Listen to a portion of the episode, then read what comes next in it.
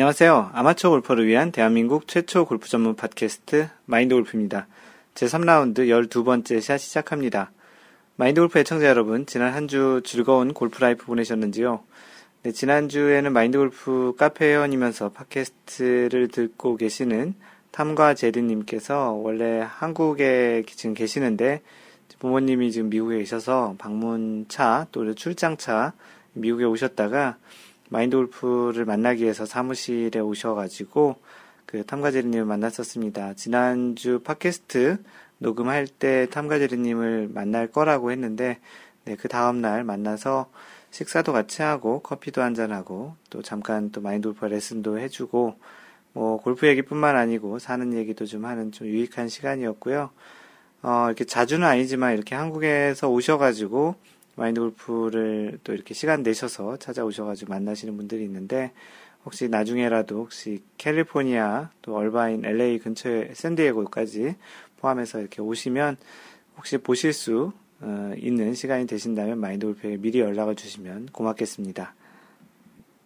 네, 지난주 토요일은 마인드 골프 캘리포니아 원래였었고요. 어, 지난번 원래에는 참석자가 많이 없어서 그 무산될 뻔 했는데 마지막에 그 조나단님과 어깨 공두마리님 두 분께서 참석을 하셔서 한 팀 가까스로 마인드프 캘리포니아 원래를 계속 이어가고 있습니다.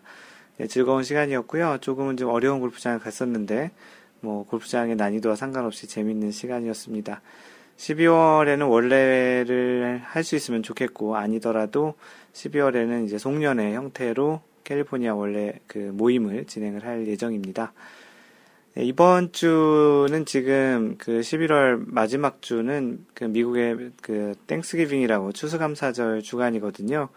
그래서 뭐 학교 같은 경우는 월요일부터 토요일까지, 금요일까지 이제 휴일인 학교도 많고, 실질적으로 이제 보통은 이제 목요일, 금요일 이틀 연휴로 해서 이제 일요일까지 쭉 쉬는 이제 연휴입니다. 요즘 뭐 Black Friday라고 해서 원래 미국에서 이제 Thanksgiving이 보통 그, 그 목요일인데 그 다음 날 할인을 많이 하는 날이라고 해서 이제 Black Friday라고 하는데 요즘은 뭐 한국에서 직구도 많이 하셔서 그런지 그 언론에서도 미국의 Thanksgiving을 그 시점으로 해서 그 직구를 하는 그런 사람들이 많다고 미국의 Thanksgiving을 미국 사람들보다 한국 사람들이 더 많이 기다린다는 그런 이야기까지 좀 나오고 있는데 네 그런 지금 연휴 기간이고요. 그래서 마인드 골프도 어, 이제 녹음이 끝나고 내일 새벽쯤에 그 여행을 좀 다녀오려고 합니다. 그래서, 어, 여행을 가기 전에 이번 주 방송을 녹음하려고 이렇게 이제 수요일 저녁 때쯤에 지금 녹음을 하고 있고요. 어, 여행은 잘 다녀올 것이고, 지난번에는 여행을 일주일 내내 다녀와서 그때는 한번 팟캐스트를 쉬었던 적이 있는데요. 이번 주에는 예, 이렇게 녹음을 진행을 하고 있습니다. 네, 잠깐 그 얘기 드렸던 그 마인드 골프의 뭐 근황과 또 마인드 골프에 또 찾아와 주셨던 분 이야기 네, 이렇게 전해드렸습니다. 네, 지난주 각종 투어에서 있었던 그 소식을 전해드리겠습니다. 네, PGA는 지금 투어 대회가 없고요. 그 12월 4일까지 2주간 대회가 없습니다. 그래서 PGA 투어는 없었고 유러피언 PGA의 이제 마지막 대회였던 그 DP 월드 투어 챔피언십이 있었는데요. 두바이에서 열린 대회인데 그 지난해 2013년에 그 헨릭 스탠슨이 우승을 했던 그 대회였습니다. 근데 올해에도 그 defending champion이었던 헨릭 스탠슨이 어 16언더, 지난해에는 22언더 파로 우승을 했는데 올해는 16언더 파로 이제 우승을 했고요. 현재 세계 랭킹 1위 로리 맥길로이와 2위 저스틴 로즈 아 로리 맥길, 그러니까 세계 랭킹 1위 로리 맥길 로이는 공동 2위를 했고 저스틴 로즈도 2위를 했다는 이야기입니다. 잠시 세계 랭킹 그 이야기와 조금 헛갈렸는데요. 그 헨릭 스탠슨이 이번 우승으로 세계 랭킹이 2위까지 올라왔습니다. 아마도 본인의 현재까지의 세계 랭킹 그 성적 중에 가장 좋은 성적인 것 같고요. 그 기존에 이제 아담 스캇이 2위였었는데 아담 스캇이 오랫동안 2위에 있다가 헨릭 스탠슨에게 자리를 내줬는데요. 내줘, 내주게 되었네요. 그 2위 그리고 3위였던 아담 스캇과 버바 왓슨은 자연스럽게 이제 3위와 4위로 이제 밀려난 상태입니다. 현재 1위 아, 로리 맥길로이와 2위 그 헨릭 스탠슨의 세계 랭킹 그 포인트 차이는 3.71 포인트 차이네요. 그리고 2위부터 이제 4위까지가 좀 접전인 상태입니다. 그 한국 선수의 그 순위는 배상문이 82, 노승열 102위, 김형성 106위, 최경주 109위입니다. 아까 얘기 드렸던 대로 이번 주에도 PGA 대회는 없고요. 어, 12월 4일에 이제 다시 시작하는 다음 주에 이제 다시 시작하는 PGA 투어입니다. 그리고 12월 4일에는 또 타이거 우즈 재단에서 진행하는 대회도 있죠. 그리고 LPGA에서도 시즌 마지막 대회가 있었는데 CME 그룹 투어 챔피언십이 있었고요. 뭐 이미 언론을 통해서 많은 분들이 알고 계시겠지만 리디아 고가 마지막 날 네타를 줄여가면서 그 공동 선두에 있었던 줄리에타 그라나다랑 그 칼로타 시간다와 이제 연장전을 했는데 연장 네 번째 홀까지 가는 접전 끝에 우승을 했습니다. 예, 2014년 시즌 그 신인상을 받은 리디아 고인데요. 그 신인상도 받았는데 곧바로 그 CME 그룹 포인트 레이스에서도 그 포인트 우승을 하게 되면서 어, 신인으로서 굉장히 대단한 우승을 거두었습니다. 2014년은 아무래도 그 리디아 고의 해인 것 같기도 하고요. 신인상뿐만 아니고 세계 랭킹에서도 현재 3위를 계속 유지하고 있는데 2위 스테이시 루이스와의 간격도 0.36포인트 정도로 굉장히 좁혀진 상태입니다.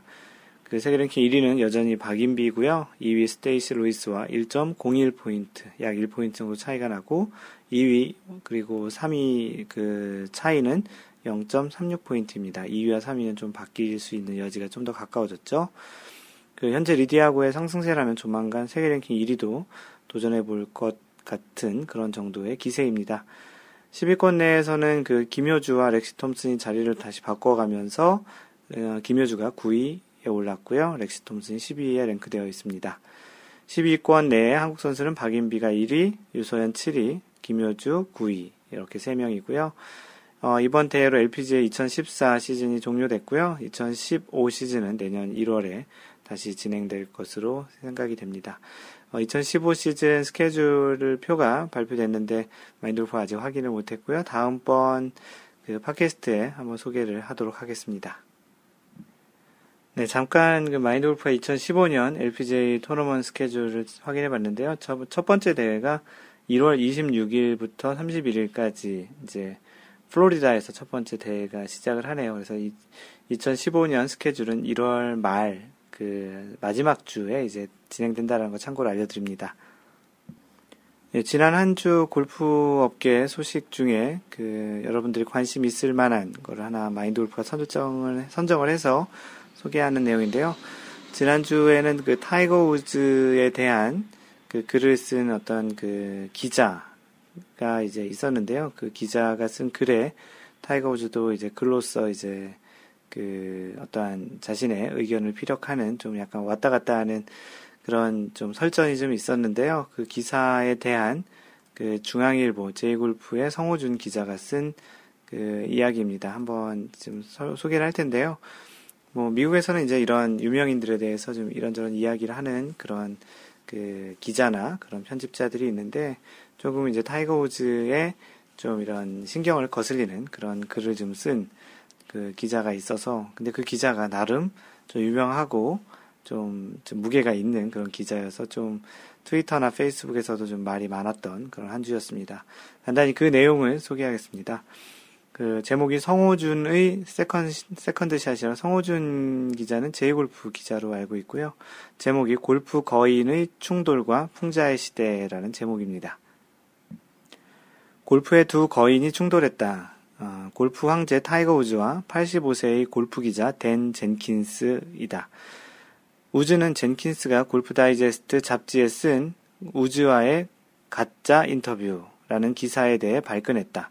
어, 잠깐 얘기 드리면 이 댄 젠킨스가 그 자신이 이제 우즈와 그런 어떤 인터뷰를 했다라는 근데 이제 실제 실제 인터뷰가 아니고 가상의 인터뷰를 했다라는 그런 제목으로 글을 쓴 내용이 있었습니다. 플레이어스 트리뷴이라는 웹사이트에 그는 사실도 아니고 재미도 없다라는 제목의 글을 기고했다. 우즈는 나에 대한 잘못된 보도에 그냥 넘어갔지만 이번엔 그럴 수 없다. 이것은 벨트 아래를 가격한 것이라고 주장했다. 젠킨스도 거물이다.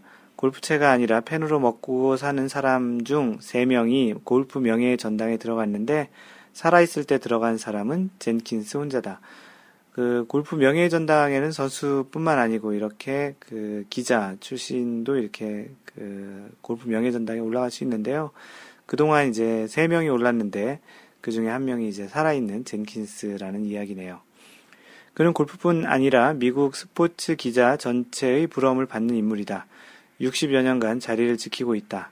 직접 쓰지 않는다. 말만 하고 비서가 받아친다. 진짜 기자님이다.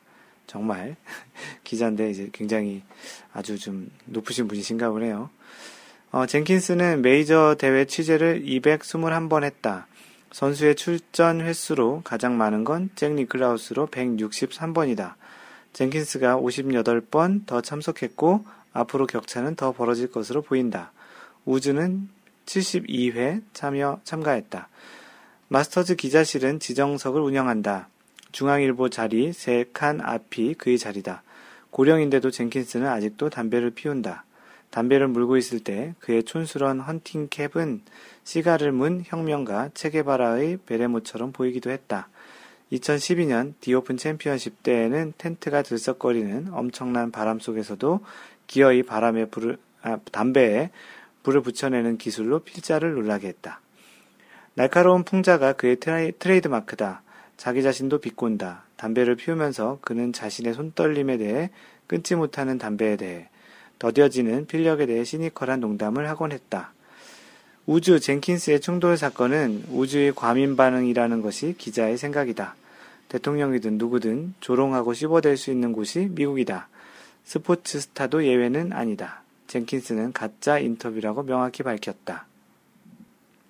그래도 젠킨스 편을 들고 싶지는 않다. 그는 인종차별적이다. 젠킨스는 2009년 PGA 챔피언십에서 우승한 양용은과 중국 음식점을 비교하는 농담을 했고, LPGA 투어에 한국 선수들을 두고 영어를 못하는 선수가 우승한다.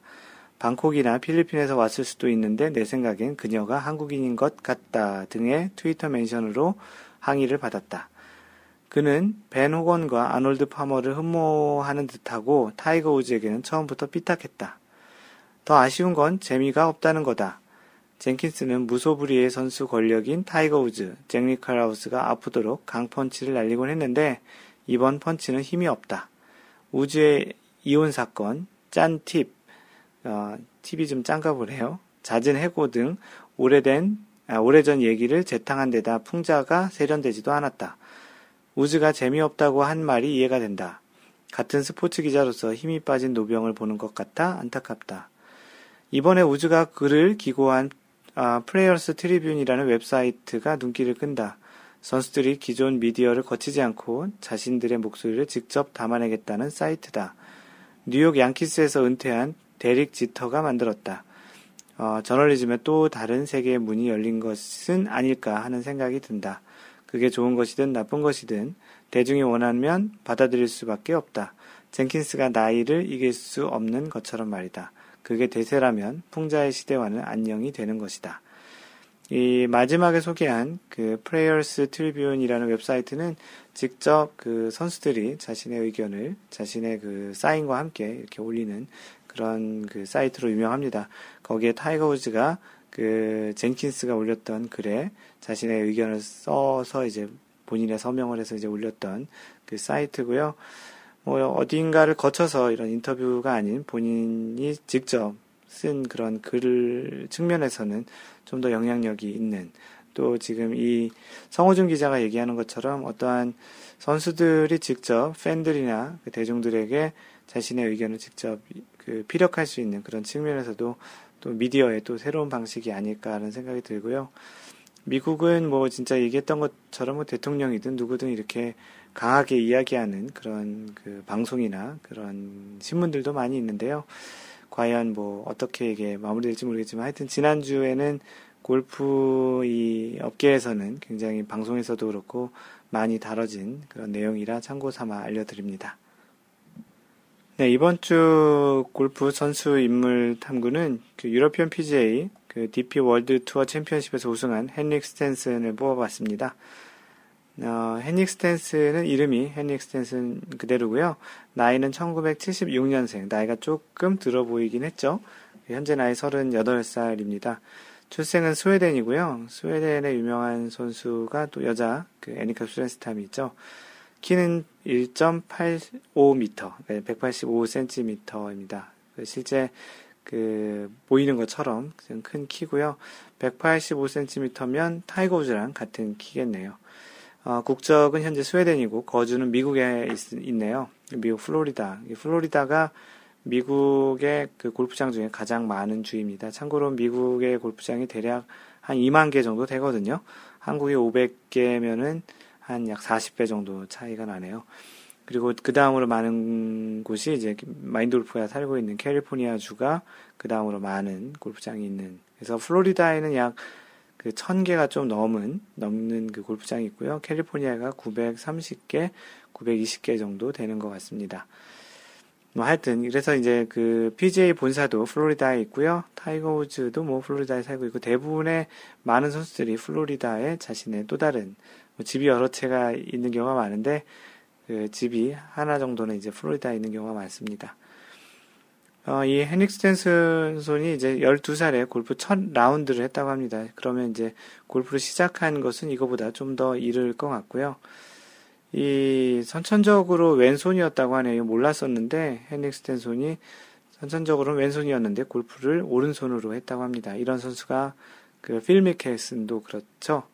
아 필미켓슨 거꾸로네요. 선천적으로 오른손잡이였는데 그 실제 지금 치고 있는 게 왼손으로 치고 있는 거죠.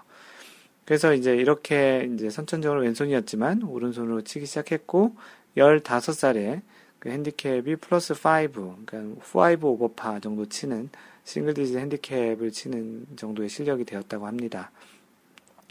그래서 그 시절에 이제 주니어, 주니어랑 이제 아마추어 토너먼트를 이제 그 나가기 시작했다고 하고 그 프로 전향은 1999년에 했네요. 나이가 76년생이니까 23세, 한 23살 정도에 이제 프로 전향을 하게 된 건데요. 그 유러피언 PGA 2부 투어인 챌린지 투어에서 이제 1999년에 프로 전향하고 나서 상금 랭킹 1위를 하는 굉장히 좋은 성적을 냅니다. 굉장히 좋은 스타트인데요. 2001년에는 이제 유러피언 PGA 그 본격적인 그 투어에 join을 했고 그 유러피언 PGA에서는 그 요번 그 지난 주 우승한 그 대회까지 포함해서 총 9번에 이제 우승을 하게 됩니다. 2001년부터 2014년 13년 동안 이제 9번의 우승을 하게 된 것이고요. 1년에 한 번 조금 덜 되는 그런 기록입니다.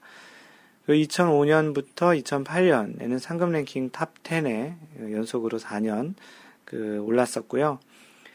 그 2006년에는 세계 랭킹 탑 20, 탑 20까지 올랐고 2006년에 처음으로 그 미국과 유럽의 그 대표들이 그 하는 라이더컵에 데뷔를 하게 됩니다.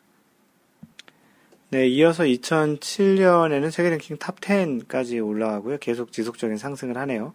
그리고 2007년에 처음으로 PGA 첫 승을 하게 됩니다. 그 WGC 월드골프 챔피언십 월드골프 챌린지죠. 그 대회 엑센추어 매치 플레이 챔피언십에서 제프 오길비와 이제 마지막 결승에서 어, 2 and 1으로 우승을 하게 됐고요. 그 우승을 해가지고 세계 랭킹 탑 5까지 올라가는 굉장히 갑작스럽게 이제 급상승하는 그래서 세계 랭킹 탑 5까지 올라갔고 스웨덴 남자 골퍼로는 가장 높은 이제 세계 랭킹을 이제 기록하게 됩니다.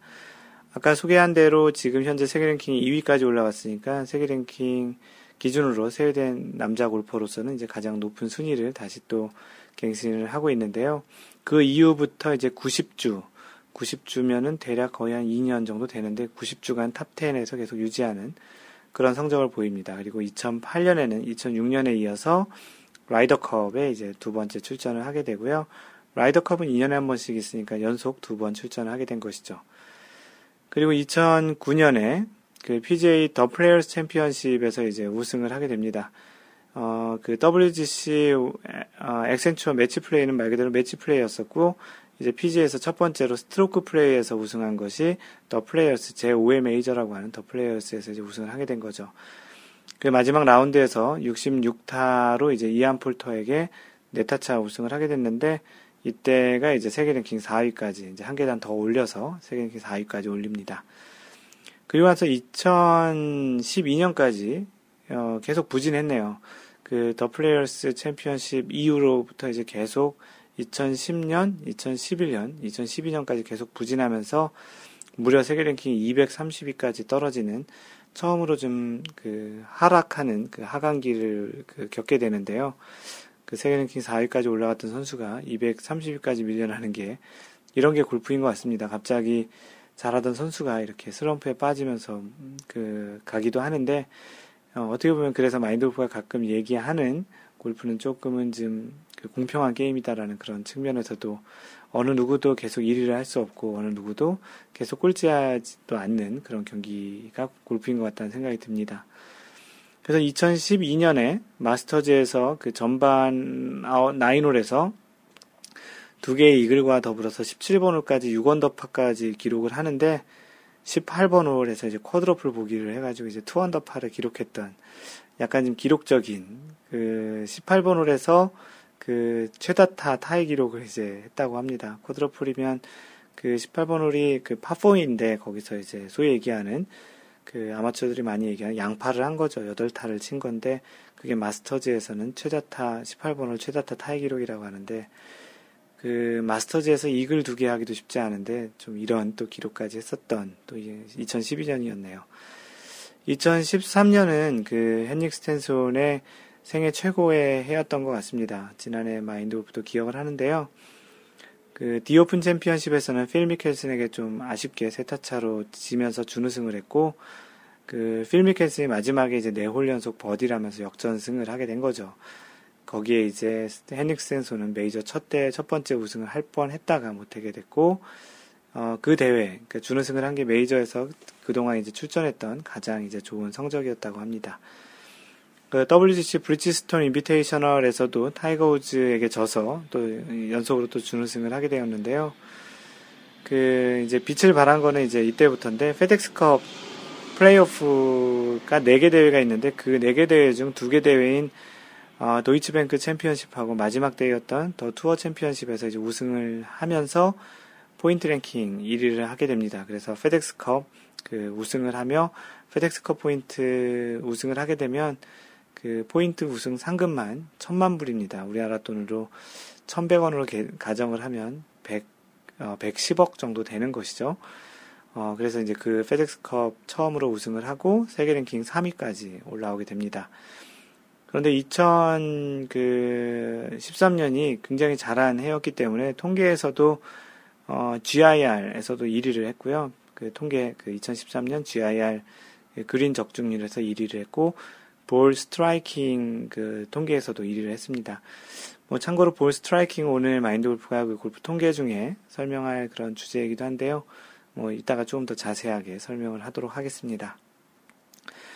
그리고 이제 그 DP 지난주에 우승한 DP 월드 투어 챔피언십에서 우승을 이제 지난 2013년에 처음을 하면서 레이스 투 두바이 그 유러피언 PGA에서의 그 페덱스컵 같은 게 이제 레이스 투 두바이인데요. 거기서도 이제 우승을 하면서 페덱스컵과 그 레이스 레이스 투 두바이 모두 석권하는 historic double이라는 기록을 처음 만들게 됩니다. 그 헨릭 스탠손 자신은 이 기록을 double double이라고도 얘기한다고 하는데요. 그 두 대회의 그 포인트 랭, 그 레이스, 페덱스컵과 레이스 투 두바이 그 대회도 석권을 했고 그 투어의 마지막 대회도 또 석권을 했기 때문에 그 본인 자신은 이렇게 이제 기록을 만든 걸 double double이라고 이야기도 한다고 하는데요.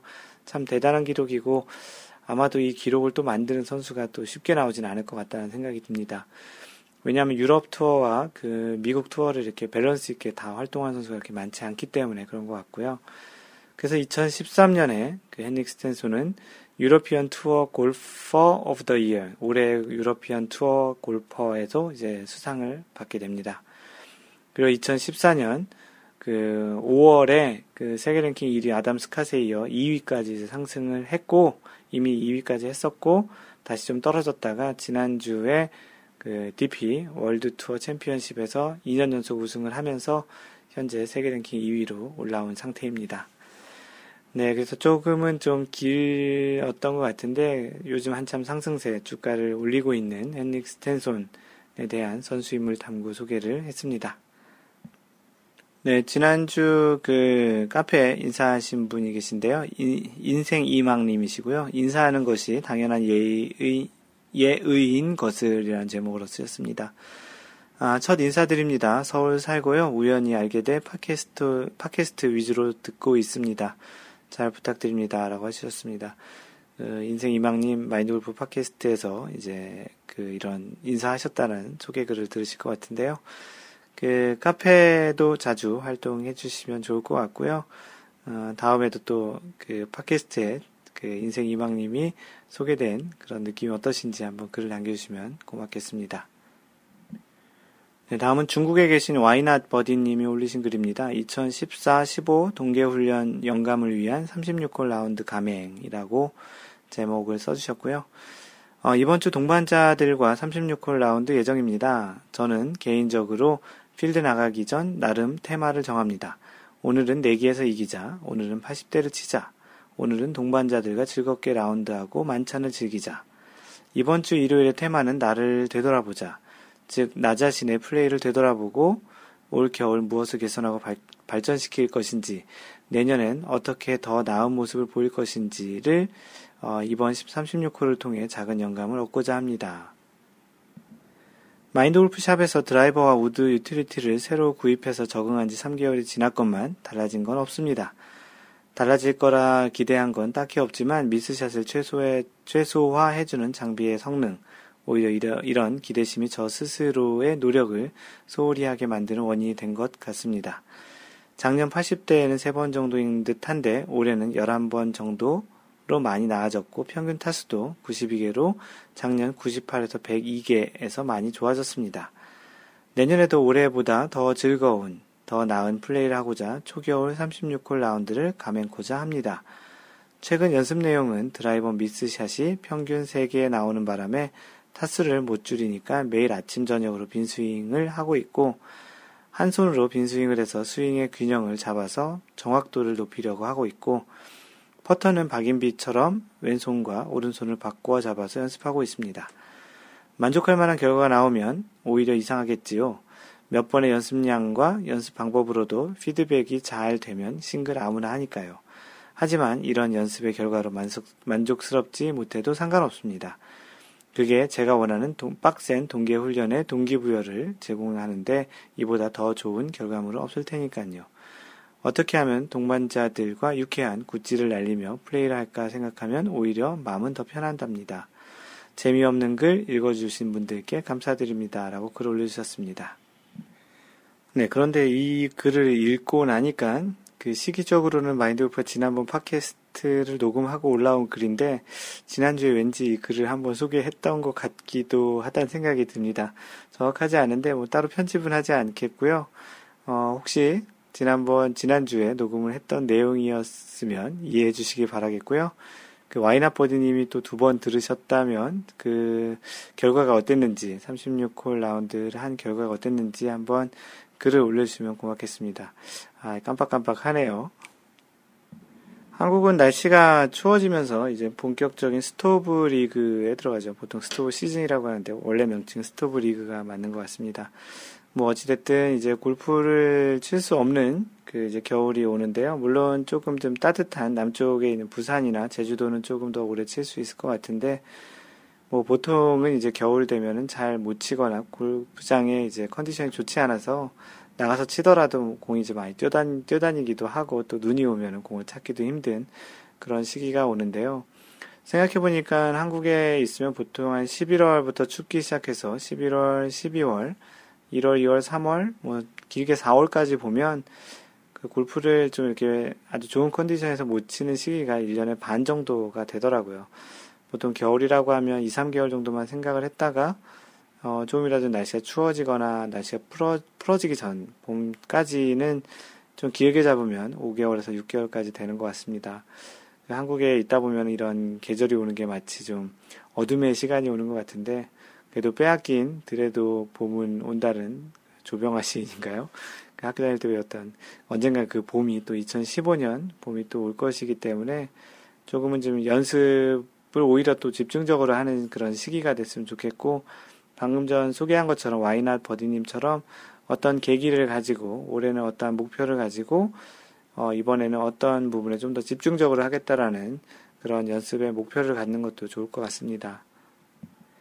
마인드 골프도 예전에 그 드라이버를 지금 뭐 드라이버를 좀, 좀 다른 클럽에 비해서는 좀 제일 자신감 있게 치는 클럽인데요. 뭐 거리가 많이 간다기보다는 페어웨이나 또는 이제 크게 죽지 않는 그런 스윙을 하는, 하기에는 좀 드라이버가 좀 자신감이 있는데, 어, 지나고 나서 생각을 해보면 골프를 처음 시작할 때 얼마 안 돼서 마인드 골프를 골프 입문시켜 주셨던 분과 어떠한 좀 라이벌 관계가 돼가지고 그분에게 이제 드라이버만 잘 치면 이길 수 있겠다라는 그런 약간의 목표가 생겨서 어, 어떤 한 겨울 시즌을 거의 골프장에 갈, 골프 연습장에 갈 때 드라이버 하나만 가지고 연습을 갔던 적이 있었습니다. 뭐 보통 가면은 너무나도 좀 지금 생각해보면 무식하게 많이 쳤던 그런 시간이 있었는데요. 뭐 한 번 가면 350개씩 막 이렇게 치고 그랬었는데 그것도 또 굉장히 짧은 시간에 쳐서 몸에 좋지 않았던 그런 기억이 있습니다. 그렇게까지 연습할 필요는 없지만 그래도 뭐 어떤 그 겨울에 그렇게 자주 라운드도 못 나가니까 뭐 스크린 골프든 아니면 그물 연습장이든 그런 데 가셔서 자신이 좀 집중적으로 올 겨울에는 이거를 좀 더 해야 되겠다라는 그런 것들을 그 연습을 체계적으로 할 수 있는 그런 시기로 이런 스토브 리그를 보내시는 것도 굉장히 좋을 것 같고요. 자신만의 그러한 목표를 한번 세워보는 것도 좋을 것 같아서 마인드 골프가 팟캐스트 끝나면 어, 자신들만의 이번 스토브 리그를 어떻게 보낼 건지에 대한 목표를 한번 카페에 의견 한번 받아보는 것도 좋을 것 같네요. 어, 팟캐스트 녹음 끝나면 한번 올려보도록 하겠습니다. 네, 붐붐님이 올려주신 글인데요. 제목이 10년 뒤 프로골퍼 수잔나 리를 기억해 주세요 라고 해주셨습니다. 아, 오랜만에 글 올립니다. 마인드 골프님. 아, 우리 딸아이가 9살을 맞이하여 골프를 시작했습니다. 제가 적극 찬성했고 와이프도 열심히 지원하고 있습니다. 요즘은 제가 바빠서 같이 하지 못하지만 와이프가 열심히 라이드하고 있습니다. 해외에 계신 것 같네요. 라이드라는 표현을 쓰신 거 보니까. 어, 4살 때부터 수영하고 태권도로 하체 튼튼하고 상체도 튼튼합니다. 어, 키 3학년 중에 가장 크고 엄마 키가 170cm 정도여서 클 것으로 여겨집니다. 일단 골프를 한, 하기 위한 하드웨어는 만들어진 것 같아서 본격적으로 골프를 시작시켜 보려고 합니다. 아이도 스포츠 좋아하고 경쟁심 장난 아니라고 하시고요. 7살 때 훌라후프를 학교에서 잘 못했는지 집에서 몇 시간씩 며칠 연습하고 두 달 전에 pogo stick, 어, 예전에 그 스카이콩콩이라고 하는 거 pogo stick이라고 하나 보네요. 그 pogo stick을 사달라고 하더니 며칠간 맹훈련, 지금은 너무 위험하게 날라다님이라고 해주셨습니다. 골프에도 그런 열정을 보일지 모르겠지만 좋아는 하네요. 내년 봄부터 주말 동반자가 생길 것 같습니다. 글을 막 썼네요. 조금 스윙이 자리 잡으면 동영상 한번 올리겠습니다. 좋은 하루 되세요라고 하시면서 일종의 붐붐님의 그 딸바보 같은 그런 글을 올려주셨습니다.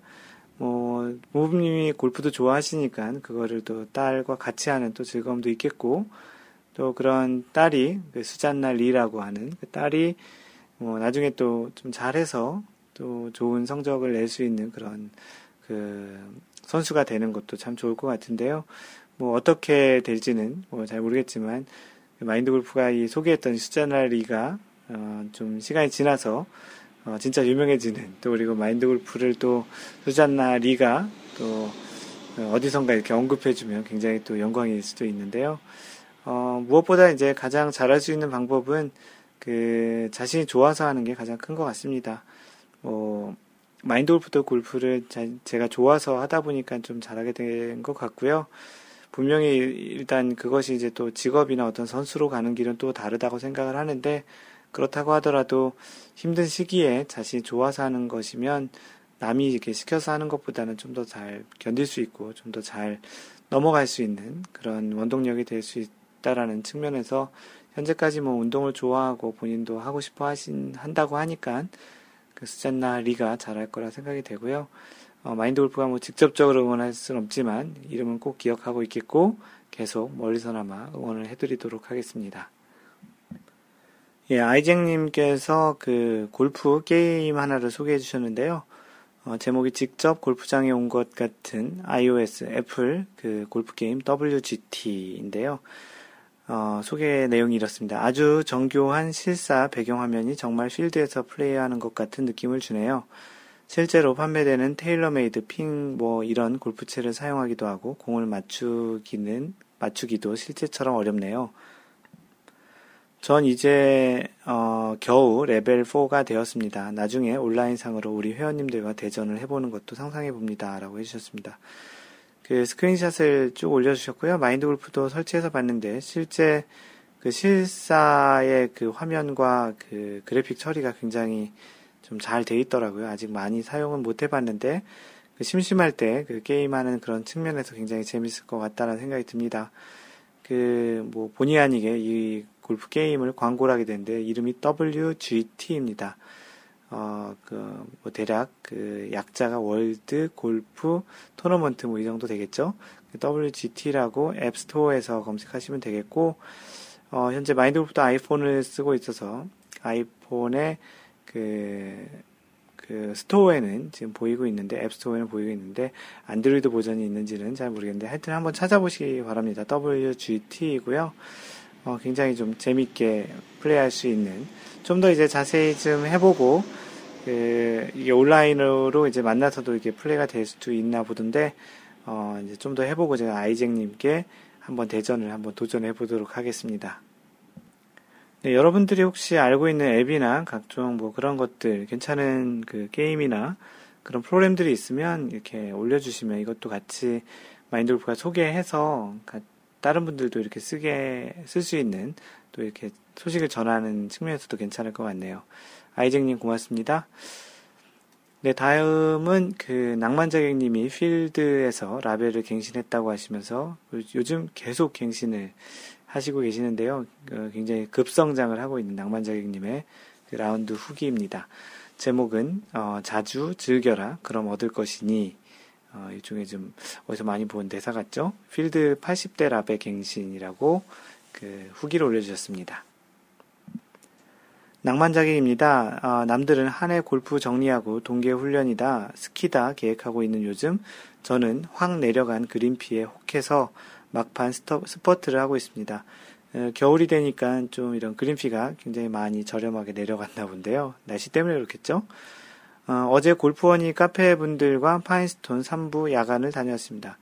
에, 골프원이는 그 마인드 골프의 또 자매 그 카페이기도 한데요. 여기서 활동을 좀 많이 하시는 그 낭만자님이시기도 한데요.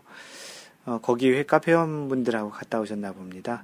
1개월 동안 파인스톤 야간만 세 번째 다녀왔는데 어찌하다 보니 라벨을 또, 아, 이제 좀 식상한가요? 라고 라벨을 너무 자주 올려주셔서 그런데요.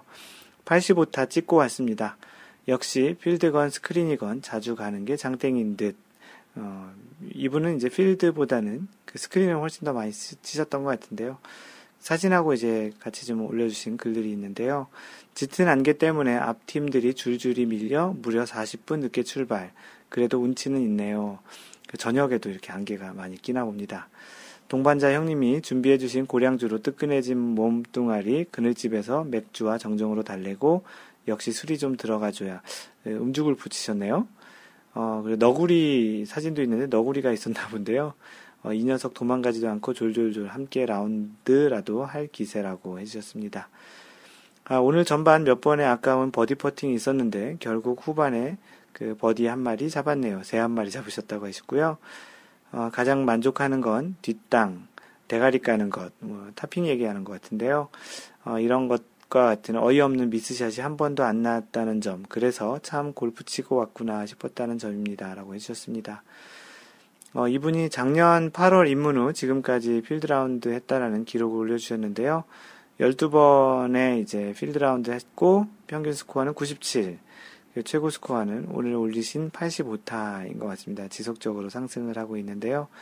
지난번 89타가 이제 처음으로 80타 때 치셨는데, 그때 이후로 89타, 92타, 85타네요. 이 파인스톤 이 골프장과 아주 궁합이 잘 맞는 것 같습니다. 어, 빈스윙이나 연습장이나 참 징그럽게도 안 하고 있지만 연습 많이 안 한다라는 일종의 재수없는 그런 멘트인데요. 꾸준한 스크린과 골프 방송 애청, 생활 속에 항상 골프 생각만으로 이루어낸 성과치고는 만족하고 있습니다. 라고 해주셨고, 모두 모두 한해 마무리 잘 하시고, 저는 아마도 한 번 정도만 더 가고, 올해 필드 마무리할 듯 합니다. 라고 그 라벨을 올려주셨습니다. 그 낭만자객님께서 계속 상승을 하고 있는데요. 그 올려주신 그래프가 마치 뭐, 뭐, 그 좋은 실적이 있는 주, 회사의 주가 상승 그래프처럼 계속 상승을 하고 있는 그런 모습입니다.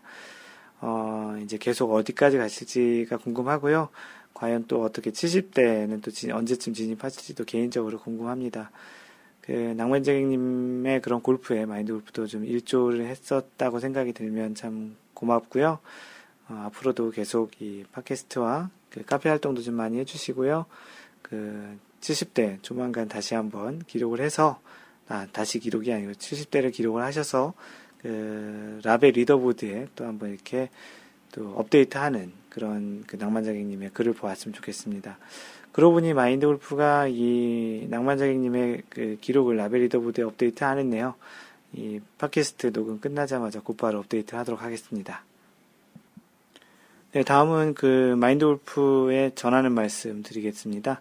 골프 품격 반올림 마인드 골프샵에서 이번 주에 공동 구매를 진행할 아이템은 지금 이제 오늘 이야기 드린 대로 겨울 스토브리그가 돌아왔는데요. 연습을 이제 할 수 있는 스윙 연습기, 뭐 일명 붕붕이라고 하는 그 스윙 연습기를 공동 구매를 진행하려고 합니다.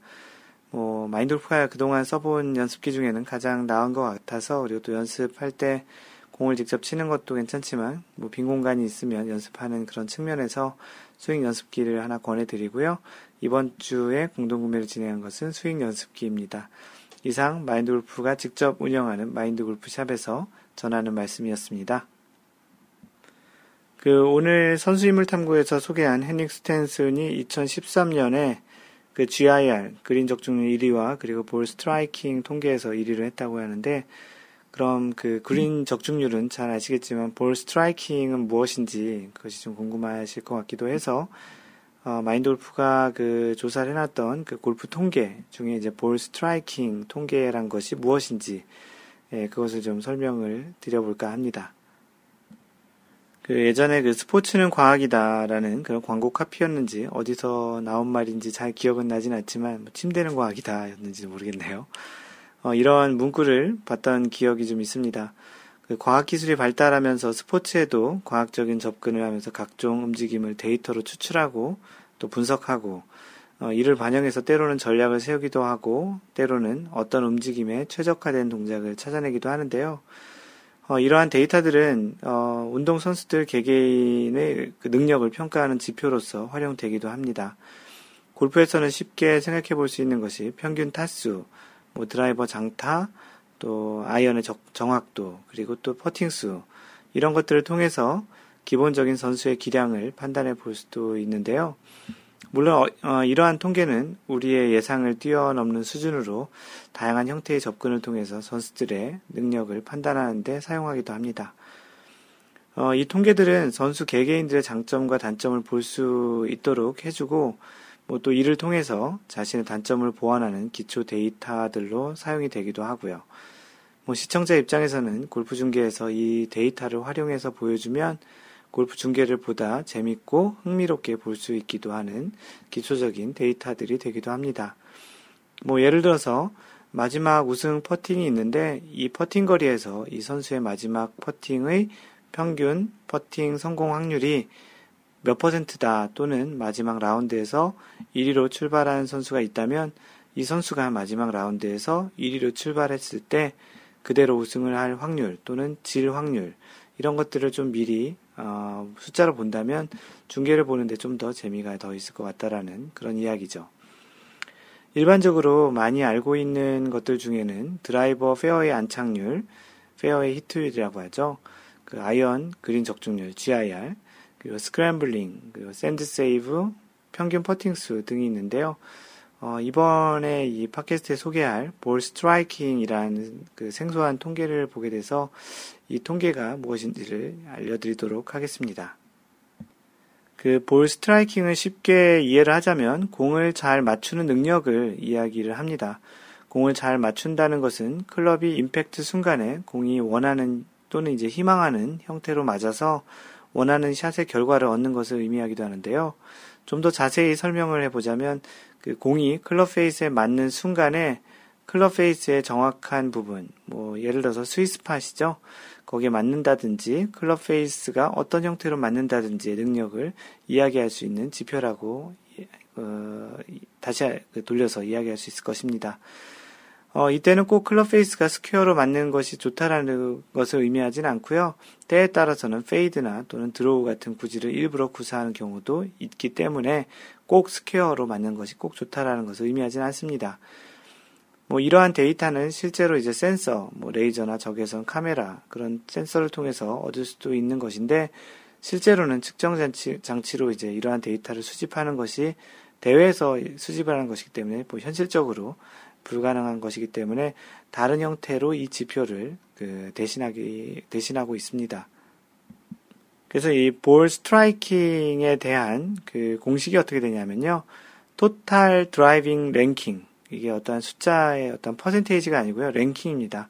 total driving에 대한 랭킹 더하기 GIR 랭킹입니다. green in regulation 랭킹.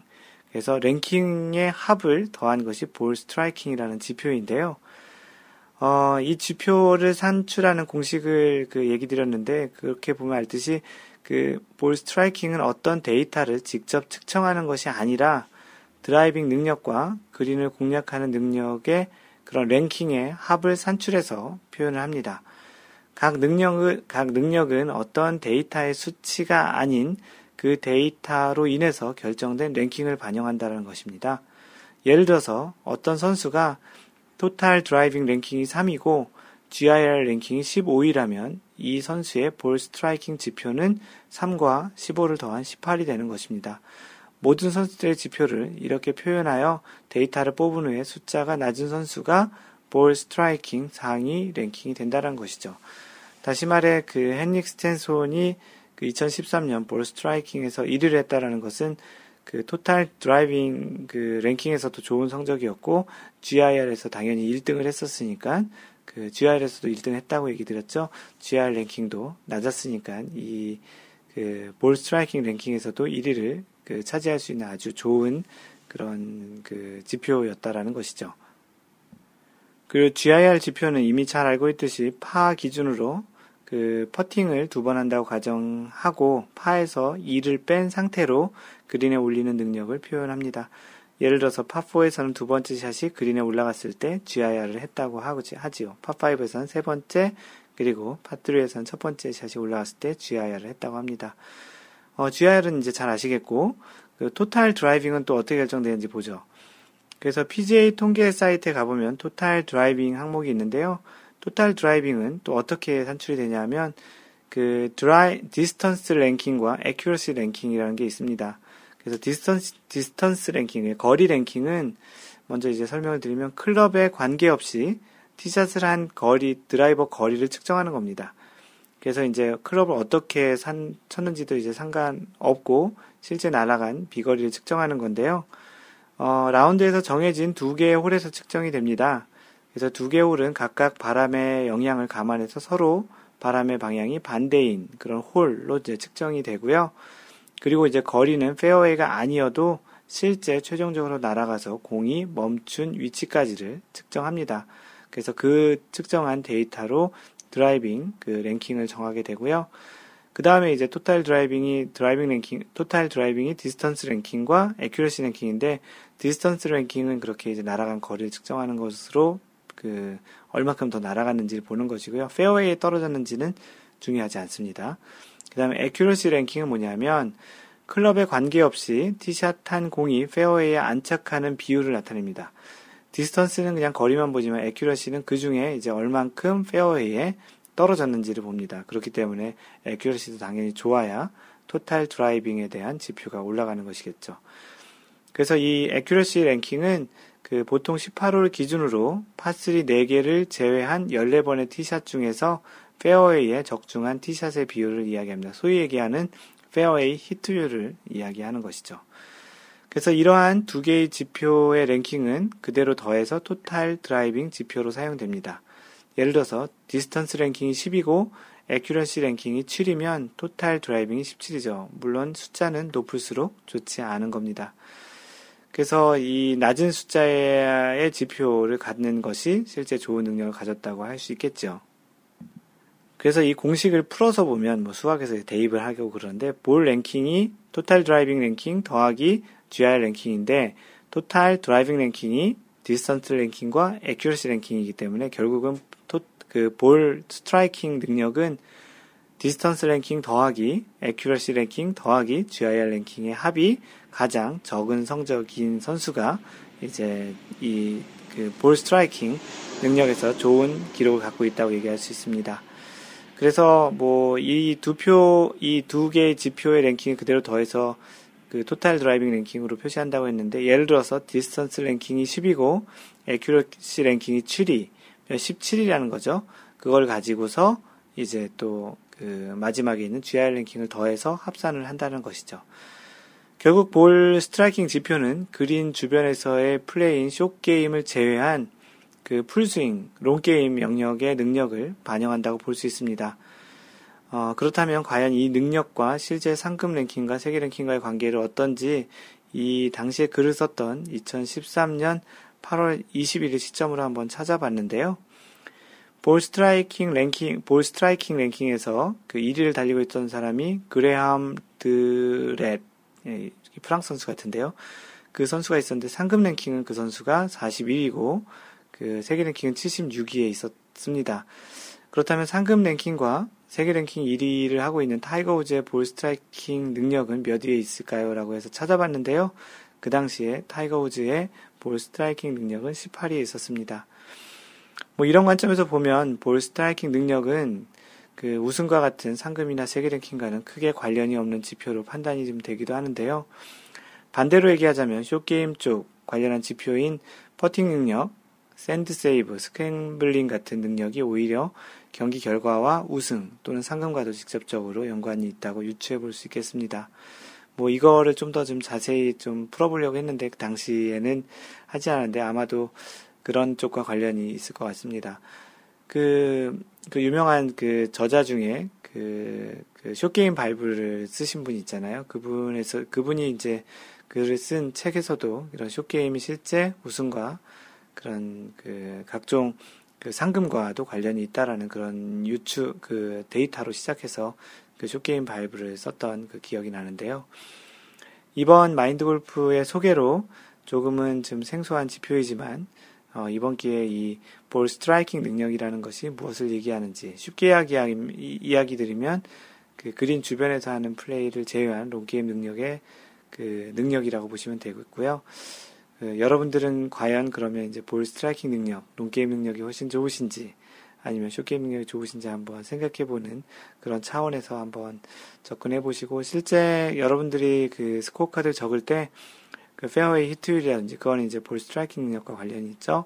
그리고 scrambling, 퍼팅 능력 그런 것을 보았을 때 어떤 것이 실제 타수와 관련이 높은지도 한번 참고해 보신 차원에서 좋을 것 같아서 이번 그 마인드 골프 팟캐스트에서는 ball striking 능력에 대한 그, 어, 글을 소개했습니다.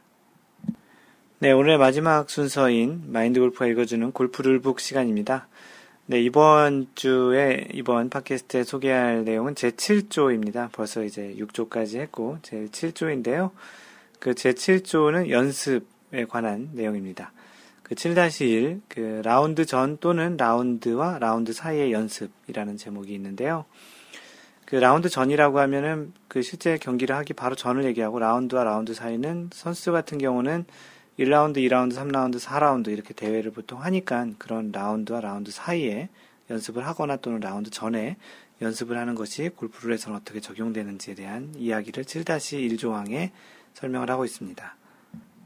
그 매치 플레이 먼저 정의되어 있는데요. 플레이어는 매치 플레이 경기가 있는 어느 날이라도 라운드 전에 그 경기가 있을 코스에서 연습할 수 있다라고 되어 있고요. 어, 스트로크 플레이는 조금 까다로운데요. 어, 경기자는 스트로크 플레이 경기가 있는 어느 날이라도 라운드 전 또는 플레이오프 전에 경기가 있을 코스에서 연습을 하거나 퍼팅 그린 면에서 볼을 굴리거나 퍼팅면을 문지르거나 긁어서 그 코스의 퍼팅면을 테스트해서는 안 된다라고 되어 있습니다. 그러니까 경기자가 스트로크 플레이 경기가 있는 그 어느 날이라도 그렇게 해서는 안 된다라는 거죠. 그 전에 연습 라운드를 할 수 있는 그 전에는 해도 괜찮지만 플레이를 하고 있는 경기가 있는 날에는 하면 안 된다라는 이야기입니다. 당연하겠죠. 어, 2라운드 이상 스트로크 플레이 경기가 연일 있을 때, 그 하루에 두 경기 이상 있을 때를 얘기하는 것 같은데요. 경기자는 라운드와 라운드 사이에 아직 남은 경기가 있을 코스에서 연습을 해서는 안 되며, 퍼팅 그린면에서 볼을 굴리거나, 퍼팅면을 면, 퍼팅 그린면을 문지르거나, 긁어서 그 코스의 퍼팅면을 테스트해서는 안 된다라고 되어 있습니다. 예외가 있는데요. 라운드 또는 플레이오프 출발 전에 첫 번째 티잉 그라운드에서나 그 근처 연습 퍼팅 또는 연습 치핑은 허용된다라고 되어 있습니다. 그러니까 그 라운드를 시작하기 전 또는 플레이오프 바로 시작하기 전에 첫 번째 티잉 그라운드나 그 근처 연습 퍼팅 그린 또는 치핑을 해도 된다라고 합니다. 그 코멘트 주가 있는데요.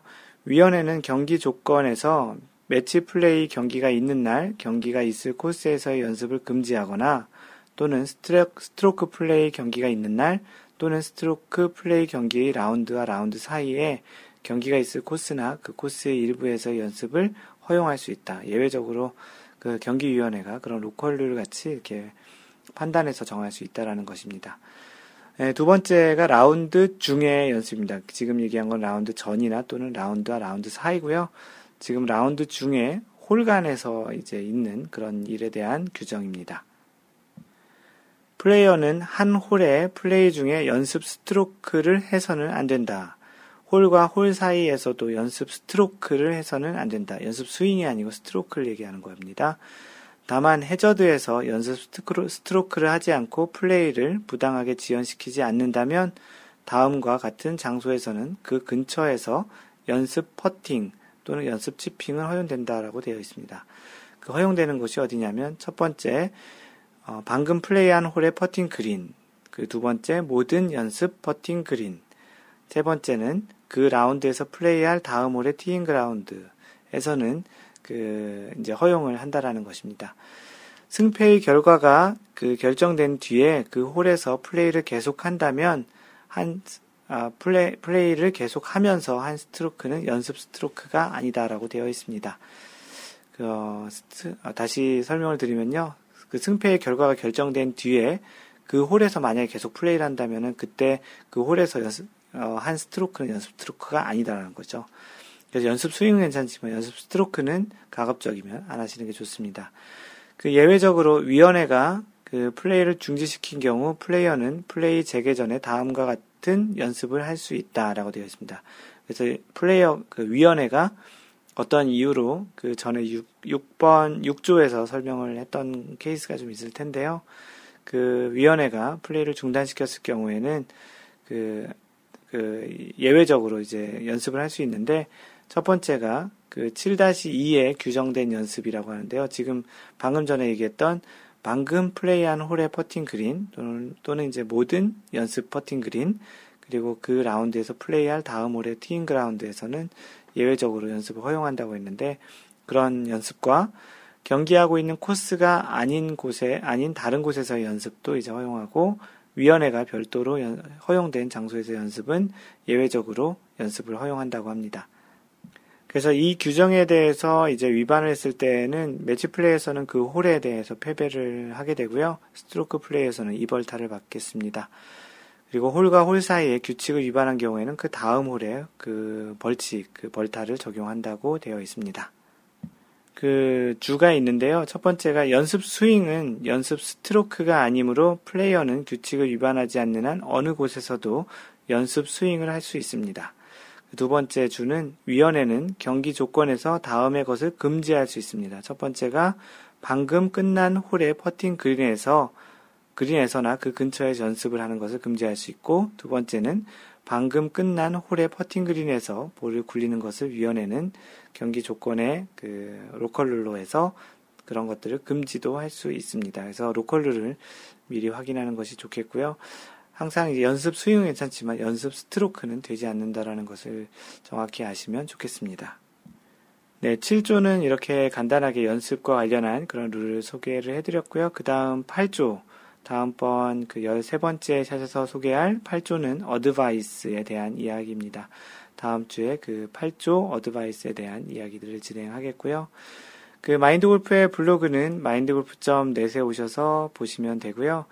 마인드 골프와 그 소셜 네트워크 통해서 소통하실 분은 페이스북은 facebook.com slash 마인드골프에 오셔서 like 하시거나 페이스북에서 마인드 골프를 검색하시면 됩니다. 트위터는 그 mindgolfer이고요. 카페 음, 요즘 이제 많이들 이용하시는 카페는 네이버에서 마인드 골프 카페 또는 카페.네이버.com slash mindgolfer입니다. 이메일은 mentor at mindgolf.net이고요. 마인드골프가 직접 운영하는 쇼핑몰 골프 품격 반올림 마인드골프샵.com이 있고요. 마골샵.com으로도 들어오실 수 있습니다. 유튜브에 Y골프와 에티켓 골프 동영상 강좌가 있는데요. 유튜브에서 마인드 골프를 검색하시거나 youtube.com slash 마인드 골퍼입니다. 그리고 카카오톡 통해서 이제 점점 친구로 이렇게 가입하신 분들이 많으신데요. 카카오톡 아이디는 마인드 골퍼입니다. 소개하는 게 굉장히 많죠. 그래도 매번 이렇게 길게 소개를 하고 있습니다. 왜냐하면 다양한 형태로 뭐 쓰시고 계신 분들이 다양할 테니까 소개하는 것이고요. 언제나 얘기 드리는 것처럼 항상 배려하는 골프 하시고요. 이상 마인드 골프였습니다. 다음번 제 3라운드 13번째 샷에서 만나요. Don't worry, just play mind golf. Bye!